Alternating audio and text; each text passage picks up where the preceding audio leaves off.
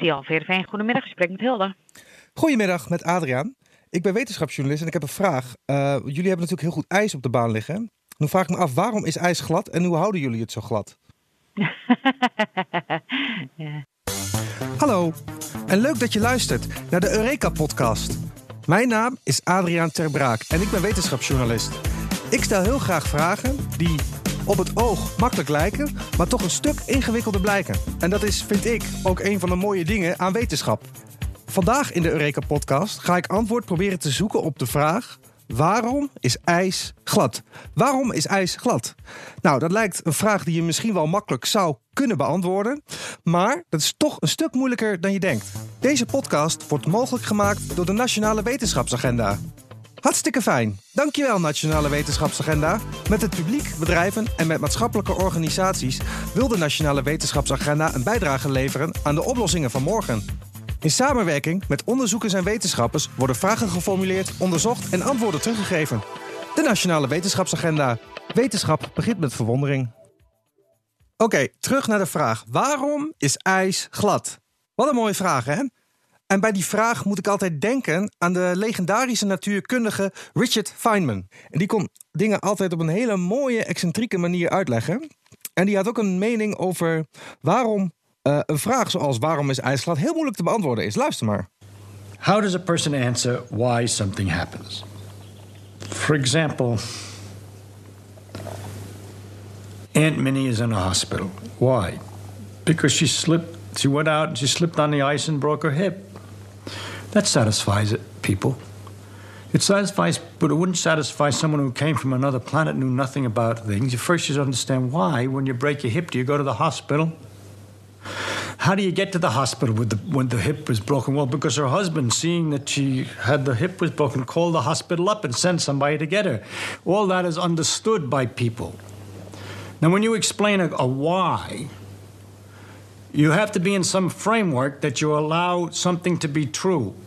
Otherwise, you're perpetually asking why. Why did the husband call up the hospital? Because husband is interested in his wife's welfare. Not always. Some husbands aren't interested in their wife's welfare when they're drunk and they're angry. And so you begin to get a very interesting understanding of the world and all its complications. In order to, to if you try to follow anything up, you go deeper and deeper in various directions. If, for example, you could go, well, why did she slip on the ice? Well, ice is slippery. Everybody knows that, no problem. But you ask, why is ice slippery? Dus de vraag, waarom is ijs glad, is aan zich al moeilijk, omdat het een waarom-vraag is. En dat betekent dat het uh, heel erg lastig is om een context te creëren waarin je dus een bevredigend antwoord hebt op die vraag. En dan hebben we het nog niet eens gehad over het natuurkundige aspect van het geheel. Maar volgens mij gaat hij daar nu over beginnen. That's kind of curious. Ice is extremely slippery. It's very interesting. You say, how does it work? You could, you see, so you could either say, I'm satisfied that you've answered me. Ice is slippery, that explains it. Or you could go on and say, why is ice slippery? And then you're involved with something because there aren't many things as slippery as ice.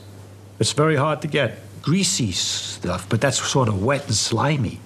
But a solid that's so slippery, because it is in the case of ice that when you stand on it, they say, momentarily the pressure melts the ice a little bit, so you got a sort of instantaneous water surface on which you're slipping. Why on ice and not on other things? Because ice expands when it water expands when it freezes, so the pressure tries to undo the expansion and melts it is capable of melting it. But other substances contract when they're freezing, and when you push them, they're just satisfied to be solid. Why does water expand when it freezes and other substances don't expand when they freeze? All right? I'm, I'm not answering your question, but I'm telling you how difficult a why question is. You have to know what it is that you're permitted to understand and allowed to be understood and known, and what it is you're not. You'll notice in this example that the more I ask why, it gets interesting after all. That's my idea that the deeper a thing is, the more interesting it is. Dus, enerzijds zegt hij dat we, althans in zijn tijd, dachten dat als je op ijs staat, een dun laagje water ontstaat, waardoor je, ja, waardoor je uit kan glijden. Platgeslagen gezegd. Aan de andere kant zeg je ook, als ik de vraag stel waarom is ijs glad, is het ook belangrijk als ik goed vaststel voor mezelf wanneer ik precies een bevredigend antwoord heb. In welke context ben ik dan verzadigd? Want ik zou ook al tevreden kunnen zijn met een antwoord als ijs is glad, omdat je erover uitglijdt. Maar dat is natuurlijk niet precies wat ik zoek. En dat is ook niet precies wat jij als luisteraar, denk ik, dacht dat je zou horen toen je deze aflevering aanzette. Dus laten we even goed bij het begin beginnen. Ehm, wat is ijs? Bijvoorbeeld, wat is ijs? Ijs is bevroren water. Water bevriest als het onder de 0 graden komt. En dan zou je kunnen denken, dat is toevallig. Nou, dat is niet toevallig. Dat is natuurlijk zo vastgesteld. Anders Celsius was dat. Die heeft gekeken naar wanneer water bevriest. En die heeft dat vastgesteld op 0 graden. En die heeft hij ook gekeken naar wanneer water kookt. En dat heeft hij dan 100 graden genoemd. En op basis daarvan heeft hij de temperatuurschaal die we nu kennen ontwikkeld. Dus water bevriest bij 0 graden en kookt bij 100 graden. En het verschil is precies 100 graden. Dat verschil wordt dan opgedeeld in 100 stukjes. Dus 1 graad per stukje eigenlijk. Hè. Zo hebben ze dat destijds gedaan. Nu zijn we er natuurlijk aan gewend. Maar daar zou je haast vergeten dat er natuurlijk altijd één iemand is geweest die dat voor het eerst heeft bedacht. En dat was dus anders uh, Celsius. Wat is gladheid? Ook zoiets. Wat is gladheid? Um, ja, dat is ook wel moeilijk om misschien precies te definiëren. Uh, als ik op de grond sta, kan ik lopen, omdat ik mezelf eigenlijk afzet op de grond. De, de, ja, de zolen van mijn schoenen die ervaren eigenlijk wrijvingskracht met de vloer. En zodra ik op bijvoorbeeld ijs sta, zou ik denken, dan is die wrijving weg, waardoor mijn voet wegglijdt. En dat is dan, denk ik, de, gladheid. Je kan je niet meer afzetten, je been glijdt weg. Dat, dat is natuurlijk wel een beetje een wollige definitie van gladheid, maar dat is ja, dat is wel zo'n beetje wat het is, denk ik. En ook wat, wat mensen in het algemeen denken dat gladheid is. Misschien wel gebrek aan wrijving. Ja, laten we daar maar van uitgaan. Dus, nou ja, goed. Waarom is ijs glad? Om deze vraag te beantwoorden, uh, doe ik eigenlijk eerst even wat ik altijd doe als ik een vraag heb. Wat iedereen, denk ik, doet als ze een vraag hebben. Gewoon even lekker googelen, hè? Even kijken. Uh, kijk, Willem Wever heeft het er ook over. Dat is mooi. Dus als ik nou eerst even 150 cookies van de NPO accepteer... dan kan ik lezen dat Vroeger dachten de mensen dat ijs glad is, omdat het bij hoge druk eerder smelt dan normaal. Dat zit zo, dubbele punt. Een schaatser drukt met zijn gewicht op het ijs. Hierdoor wordt het tussen de schaats en het ijs warmer. Het ijs smelt dan een beetje.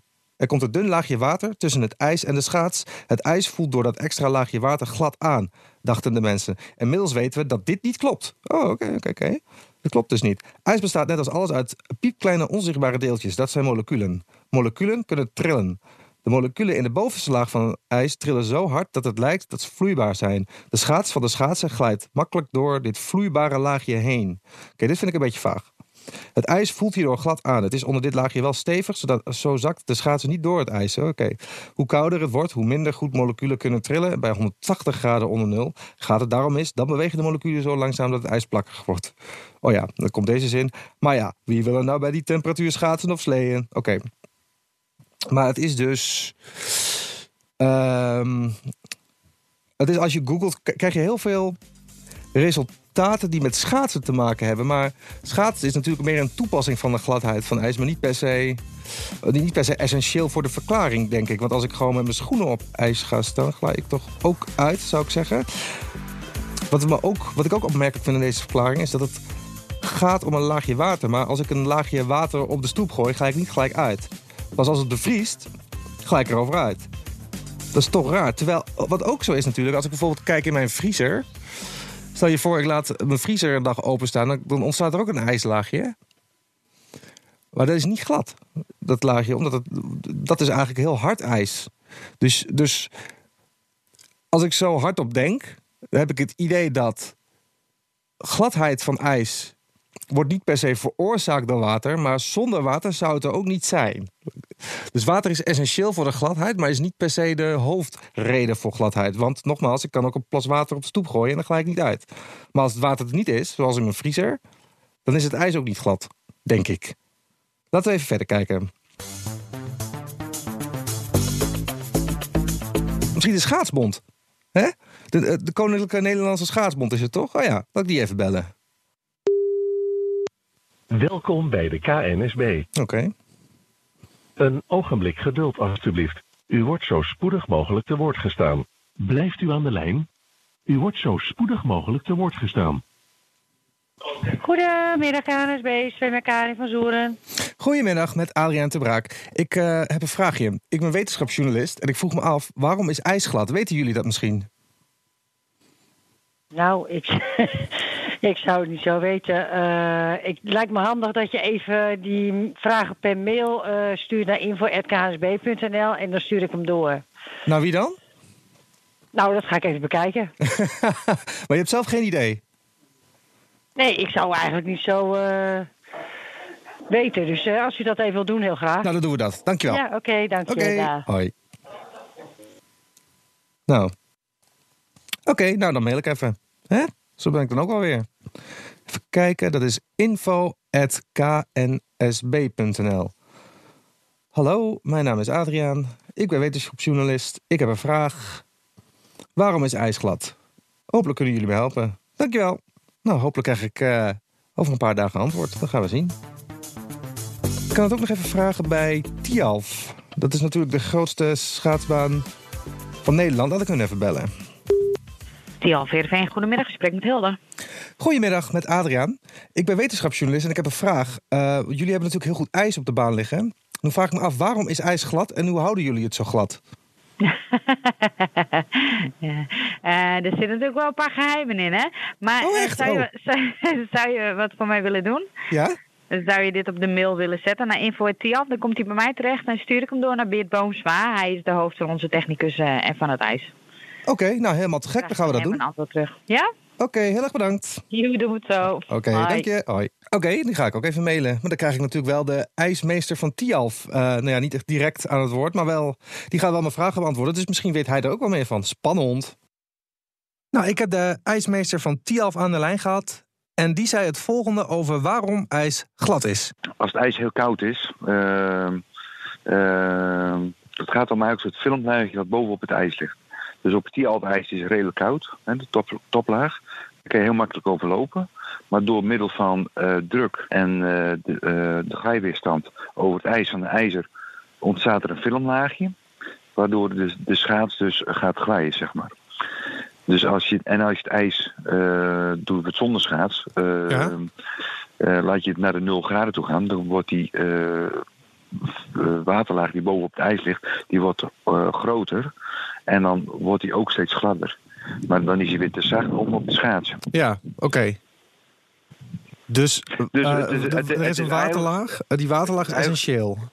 Ja, het waterlaagje wat ge- gecreëerd wordt tussen een schaats of tussen een schoen en het ijs. Oké, maar Dat maakt, dat maakt het glad. Oké, maar wat dan raar is, eh, als ik, een, als ik een emmer water op de stoep gooi, dan ga ik niet uit.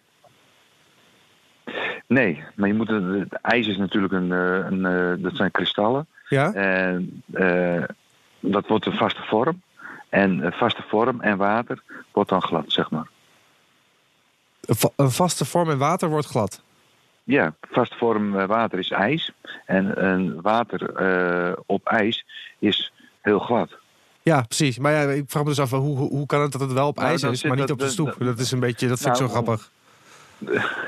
Ja, dat is wel een puntje wat je nu hebt, zeg maar. Maar ehm, je vergroot eigenlijk met ijs, ver- vergroot je die watermoleculen aan de, eh, aan de oppervlakte van die ijslaag, dat het, eh, dat het eh, weer begint te glijden. En dat zijn allemaal kleine moleculen waar je dus. ehm, het, is een soort smeer, het wordt een soort smeerolie. Het wordt een soort- smering. En dus als je beton hebt en je gooit daar olie overheen, dan is de olie je glijdende factor. Het beton op zich is niet glad, maar je krijgt een smeermiddel tussen de, de vaste vorm en. eh, en eh, ehm, Ja. Ja, en bij ijs En is het dus zo dat ijs eh, die, die, dat zijn eigen smeermiddel aanmaakt, bij wijze Ij- van. ja, ja, ijs is zijn eigen smeermiddel. En Oh, ja. Het zijn allemaal kleine eh, ja, lagertjes, zeg maar, waar, waar je dus overheen glijdt. Bolletjes. Je hebt het ook met siliconen. En siliconen is ook opgebouwd met kleine korreltjes Ja. waar je dus eh, eh, iets mee op kan poetsen. Oh ja, oké. Oké, nou helemaal goed. En eh, hoe houden jullie het ijs daar zo mooi glad? Elke keer als we met een machine eromheen gaan, dan schaven we een laagje ijs eraf. Ja? En dan leggen we heet laag water eroverheen. Dat vriest weer, dat smelt aan in elkaar over. Ja. En dan krijg je weer een schone oppervlakte. eh, Ja, dan krijg je eh, eigenlijk een, onaangetast oppervlak. Hè? Dus eigenlijk eh, Juist. helemaal glad. Gewoon zonder krassen en dat soort erin. Oh ja, oh, dat wat, eh, wat eh, slim. En dat smelt in elkaar over. Het is net een lasverbinding, zeg maar. Dus als Ja. je ijzer, eh, dat, is, dat is ook vloeibaar ijzer, zeg maar, dat smelt in elkaar om. En dat doen we met heet water, smelt het dus aan de onderkant, aan de bovenkant van, de van de toplaag. En dan krijg je een homogene ijslaag. Oh ja. Nou, kijk eens aan. Oké, nou heel erg bedankt. Helemaal goed. Ja. Ik heb een natuurkundige gevonden die hier mij volgens mij ook wel wat over kan vertellen. De heer professor Dr. Daniel Bon. Van de faculteit der Natuurwetenschappen, Wiskunde en Informatica aan de Universiteit van Amsterdam en het Van der Waals Zeeman Instituut. Nou, dat is dan niet letterlijk het Waarom is IJsglad Instituut, maar dat bestaat volgens mij ook niet. Eh, dit komt er volgens mij wel in de buurt. En als ik even verder zoek, dan zie ik ook inderdaad dat hij hier echt fundamenteel natuurkundig onderzoek naar heeft gedaan. Dus als iemand mijn vraag in de juiste context, die ik dus wel kan beantwoorden, dan is het denk ik eh dokter Bon wel. Dus die ga ik even bellen. Daniel Bon. Goedemiddag, met Adriaan Te Braak van Eureka Podcast. Eh, ik heb een vraag, namelijk waarom is ijs glad? En ik heb gezien dat u daar onderzoek naar doet. En dan ben ik eigenlijk wel heel erg benieuwd naar het antwoord op die vraag. Zou u mij, voor mij die vraag kunnen beantwoorden? Eh, dat, wil, dat wil ik heel graag. Eh, Oh. Maar we zijn nog steeds bezig met het onderzoek. Oh, kijk aan. Eh, nou, ik ook. Maar ik kan, ik, kan, ik kan waarschijnlijk wel een tipje van de sluier oplichten. Oh, nou, heel spannend. Iedereen, denkt, ja, iedereen denkt dat ijs glad is omdat er een laagje water op ligt. Ja, er zijn verschillende verklaringen waarom er een laagje water op ijs eh, zou liggen. Maar onze meest recente experimenten laten eigenlijk zien dat er misschien helemaal geen laagje water op ijs ligt. En dat het waarschijnlijk ook niet ontzettend veel met de wrijving te maken heeft. En als je het ook moet uitleggen, dan zeg ik van ja, als ik hier water op de vloer gooi, dan kun je er ook niet op schaatsen. Dus is, is zo'n laagje water nou eigenlijk wel een verklaring? Ja, nee, dat is inderdaad wat ik me ook afvroeg. Eh, maar ik kan me voorstellen dat je als, je, als het water op de stoep ligt, bij wijze van, dan, dan zak je door dat water heen als het ware. En op ijs gebeurt dat dan op een of andere manier niet. Dat was een beetje de, Ja, de, huistuin- en keukenverklaring. druk- ja. ja, de druk onder een schaats is veel groter dan, eh, eh, dan de druk onder, onder je voet. Dus waarschijnlijk is het, ligt het toch iets ingewikkelder dan dat. Ja, ja dat, dat kan ik me heel goed voorstellen. Maar wat, wat is het dan? Wa- Hoe, hoe moet, ik- wat moet ik me dan voorstellen erbij? Nou, wat, wat we hebben gedaan is het volgende. We hebben de, de, een, een, stukje, een stukje schaats gepakt en die hebben we over ijs laten glijden. En toen hebben we de frictie gemeten. En gekwantificeerd als de, de frictiecoëfficiënt. En de frictiecoëfficiënt is, geeft aan hoe hard je moet trekken om iemand van 70 kilo ergens overheen te schuiven. Ja. Ehm, ik begon met onderzoek omdat mijn broertje is een hele bekende wetenschapper. eh, en die had met een hele ingewikkelde spectroscopische techniek laten zien dat bij min 70 graden het eerste laagje water op ijs vormt en bij min 20 het tweede laagje water. Dus, dus Eh, er komt er nog een laagje water overheen. Ja, en als je, hoe, hoe dichter je bij het smeltpunt komt, is dan het idee hoe, hoe dikker die laag water wordt. Oké, Eh, dus wij hebben een schaatsexperiment gedaan van min 100 tot 0 graden. en hoe doe je zoiets? Eh, Eh, want je zegt en- nu een schaatsexperiment in min 100 graden, maar wat moet ik me dan bij voorstellen? Een, Nou, dat is echt een, een, stukje, een stukje schaats of een, of een bolletje. Eh, dat we met een, met een mechanisch testapparaat eh, over het ijs bewegen. Dus we maken in een, in een bakje maken we een, eh, een laagje ijs. Dat bakje kunnen we koelen met vloe- vloeibare stikstof. Dus dat kunnen we makkelijk afkoelen tot, eh, tot min 100. ja?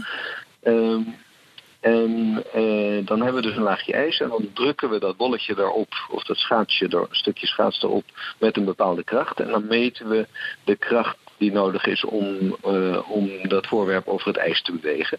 En de verhouding tussen de, de trekkracht en de kracht waarmee we daarop drukken, noemen we de frictiecoëfficiënt. Ja. Nou, die meten we dan van min 100 tot 0. En toen hoopte ik dat er iets heel spectaculairs zou gebeuren bij min 70 en bij min 20. Maar er gebeurde eigenlijk helemaal niks. Eh, vandaar mijn, mijn, mijn eerdere opmerking. eh, misschien is het helemaal geen laagje water. Dan Eh, gaat het, dan gaat het dus niet over de wrijving. Dat is eigenlijk wat de conclusie is. Nee, dus eh, als er al een laagje water is, dan doet het niet veel met de wrijving. Nee, precies. Want, eh, oké, ja, nee, oké, ja. Maar wat is het dan wel? Ehm, Nou ja, het leuke is dat we vinden dat de, de, die frictiecoëfficiënt uh, heel erg temperatuurafhankelijk is. En dat die uh, temperatuurafhankelijkheid verklaard kan worden met uh, de, wat we noemen de mobiliteit. De, de, de, het gemak waarmee het eerste laagje ijsmoleculen over het oppervlak beweegt. Dus ik, ik zie het oppervlak van een, een kristal zoals ijs is, zie ik als een soort grote schuifpuzzel. En uh, net zoals in een schuifpuzzel kunnen de individuele blokjes, en in dit geval dus de individuele ijsmoleculen, die kunnen bewegen en die, die doen dat ook. Uh, en die beweging, de diffusie noemen we dat, heeft een bepaalde temperatuurafhankelijkheid. En dat is precies de temperatuurafhankelijkheid die we vinden voor de frictiecoëfficiënt. En wat we dus denken is dat er één laagje hele mobiele moleculen zijn. Uh, die uh, als een soort uh, kogelager die schaats smeren. Okay. Ik vergelijk het altijd met wat, wat er zou gebeuren als ik, dus als ik hier een laagje water op de vloer leg. Dan kan ik er nog steeds niet op schaatsen en makkelijk op lopen. Maar als ik de hele kamer zou vullen met kleine kogeltjes uit een kogelager, dan ja ga ik waarschijnlijk wel vallen. Ja, en die conclusie die, die uh, trek je op basis van resultaten die je hebt. Eh, die zouden, zeg maar, deze theorie zou overeenkomen met de resultaten die je uh, zeg maar, hebt verkregen. Maar het is niet iets wat je direct ziet. Nou ja, dus wat we, wat we hebben gedaan in samenwerking met de groep van mijn broertje is moleculaire simulaties van wat die moleculen aan het oppervlak nou precies doen. Ja? Uh, en het blijkt inderdaad dat die moleculen ontzettend veel bewegelijker worden als de temperatuur uh, omhoog gaat. En dat sterkt ons in onze hypothese dat het, dat het inderdaad, dat de frictiecoëfficiënt inderdaad iets te maken heeft met uh, de bewegelijkheid van die moleculen. Dus, dus, dus echt. ja. Oh, even voor mezelf. Dus waarom je uitgeleid zou zijn, omdat het bovenste laagje moleculen een soort van een beetje los komt te zitten, waardoor je eigenlijk op knikkertjes staat. Ja, net als, net als uh, op een uh, schuifpuzzel. Oké, okay. ja. Oké, okay. en nog een vraag, want uh, net zeg je, uh, dat, dat concludeer je op basis van hoe je de wrijvingscoëfficiënt ziet ontwikkelen in alle dingen die je verandert. Alleen, het zou dus kunnen zijn dat het helemaal niet aan de wrijving ligt. Dus waarom heeft het dan nog wel te maken met de wrijvingscoëfficiënt? Nou, dat, dat is de grote vraag die we nu proberen te beantwoorden. Maar wrijving is echt een ontzettend ingewikkeld uh, probleem. En het is dus heel moeilijk om, uh, om dingen op een moleculaire schaal te koppelen aan wat er gebeurt op de schaal van een persoon die aan het schaatsen is. Oké, okay, uh, okay, maar dat zijn dus de uitdagingen die je dan aangaat en de problemen die je probeert op te lossen op een of andere manier. Dat, dat, dat is waar we nu ontzettend hard over aan het nadenken zijn. En zijn er al oplossingen voorhanden of methodes die, die lijken soelaas nou, te bieden? Dus tot, tot nu toe hadden we alleen maar de temperatuur uh, gevarieerd. Maar je kunt natuurlijk ook de snelheid van de schaats variëren. En als uh, je dan naar hele lage temperatuur gaat, dan worden die moleculen uh, die worden traag, die moleculen op het oppervlak. en dan zien we ineens dat als je bij hogere snelheid probeert te schaatsen, dat het dan moeilijker wordt.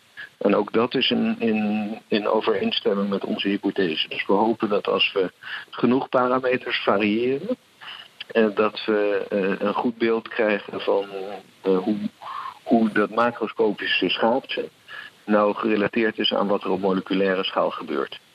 Maar kijken, kijken naar de moleculen tijdens het schaatsen is, is heel moeilijk. Oh ja, dat, is, oh ja dat, lijkt, dat kan ik me voorstellen. Ja. Hoe, wat is precies de hypothese nu? Dus de hypothese is, uh, het is een, een schuifpuzzel met hele, uh, met hele bewegelijke moleculen. Ja. Uh, en als je bijvoorbeeld de snelheidsafhankelijkheid van de frictiecoëfficiënt kan meten, dan kun je op een gegeven moment zien dat de schaats sneller gaat dan de moleculen kunnen bijhouden. Ja. Dan wordt het dus moeilijker om te schaatsen. En, Als je daar een kwantitatieve theorie van zou kunnen maken, dan eh, kun je misschien bewijzen dat het inderdaad het goede, de goede hypothese is. Oké, dat is wel interessant. Ook wel een hele. Want vroeger dachten we iets anders, toch? Vroeger dachten we echt alleen gewoon, uh, je staat erop, de druk verhoogt, daardoor smelt het, laagje water en je glijdt uit. Dat was een beetje wat, wat we eerst dachten. Ja, hoe, ja, hoe, ja, hoe, hoe Maar kan het dan dat we dat vroeger dachten als het toch niet zo is? Dat is toch heel, bijzonder eigenlijk. Maar nou ja, oké.